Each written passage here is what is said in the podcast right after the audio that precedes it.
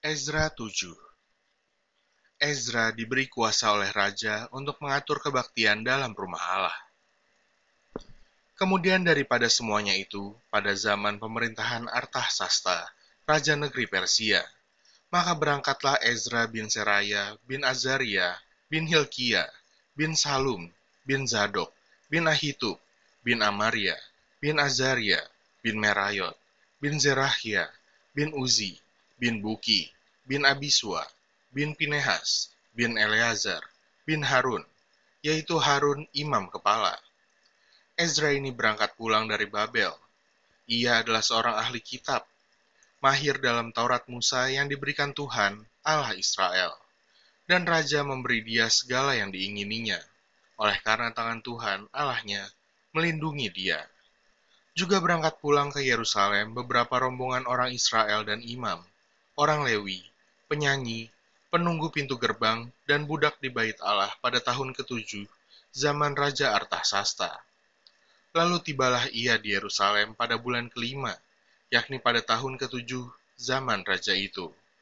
Tepat pada tanggal satu, bulan pertama, ia memulai perjalanannya pulang dari Babel, dan tepat pada tanggal satu bulan kelima, ia tiba di Yerusalem oleh karena tangan murah Allahnya itu melindungi dia. Sebab Ezra telah bertekad untuk meneliti Taurat Tuhan dan melakukannya serta mengajar ketetapan dan peraturan di antara orang Israel. Inilah salinan surat yang diberikan Raja Artahsasta kepada Ezra, imam dan ahli kitab itu, yang ahli dalam perkataan segala perintah dan ketetapan Tuhan bagi orang Israel. Artahsasta, raja segala raja, kepada Ezra, imam dan ahli Taurat Allah semesta langit, dan selanjutnya. Maka sekarang, olehku telah dikeluarkan perintah bahwa setiap orang di dalam kerajaanku yang termasuk orang Israel awam, atau para imamnya, atau orang-orang Lewi, dan yang rela pergi ke Yerusalem, boleh turut pergi dengan engkau. Oleh karena engkau disuruh raja serta ketujuh orang penasihatnya, untuk mengadakan penyelidikan mengenai Yehuda dan Yerusalem dengan berpedoman kepada hukum Allahmu yang menjadi peganganmu, dan untuk membawa perak dan emas yang diberikan raja serta para penasihatnya sebagai persembahan sukarela kepada Allah Israel yang tempat kediamannya di Yerusalem, beserta segala perak dan emas yang akan kau peroleh di seluruh provinsi Babel dengan persembahan sukarela yang akan dipersembahkan oleh rakyat dan para imam bagi rumah Allah mereka yang ada di Yerusalem. Maka oleh karena itu, haruslah engkau dengan sesama memakai uang itu untuk membeli lembu-lembu jantan, domba-domba jantan, anak-anak domba dengan korban sajiannya, dan korban curahannya.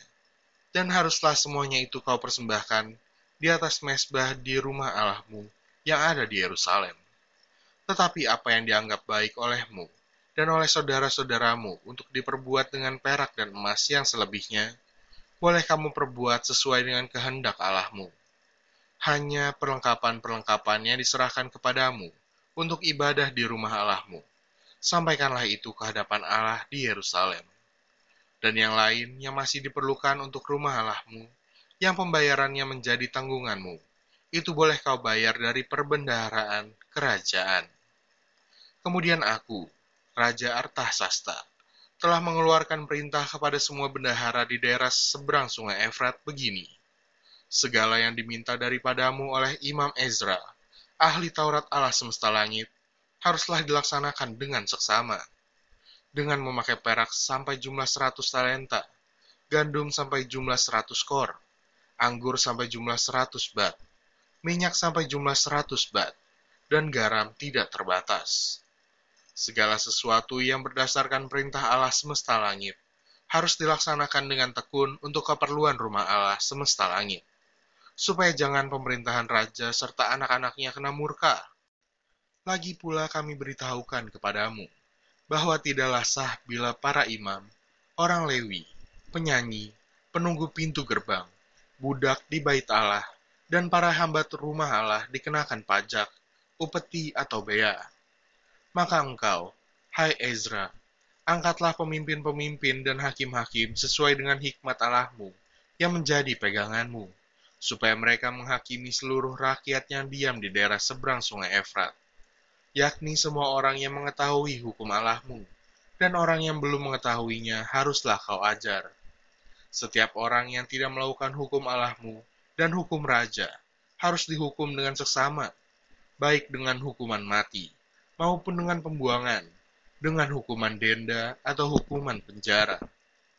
Terpujilah Tuhan Allah nenek moyang kita, yang dengan demikian menggerakkan hati raja, sehingga ia menyemarakan rumah Tuhan yang ada di Yerusalem. Persiapan perjalanan dan membuat aku disenangi oleh raja dan penasihat-penasihatnya, serta segala pembesar raja yang berkuasa. Maka aku menguatkan hatiku, karena tangan Tuhan Allahku melindungi aku dan aku menghimpunkan dari antara orang Israel beberapa pemimpin untuk berangkat pulang bersama-sama aku.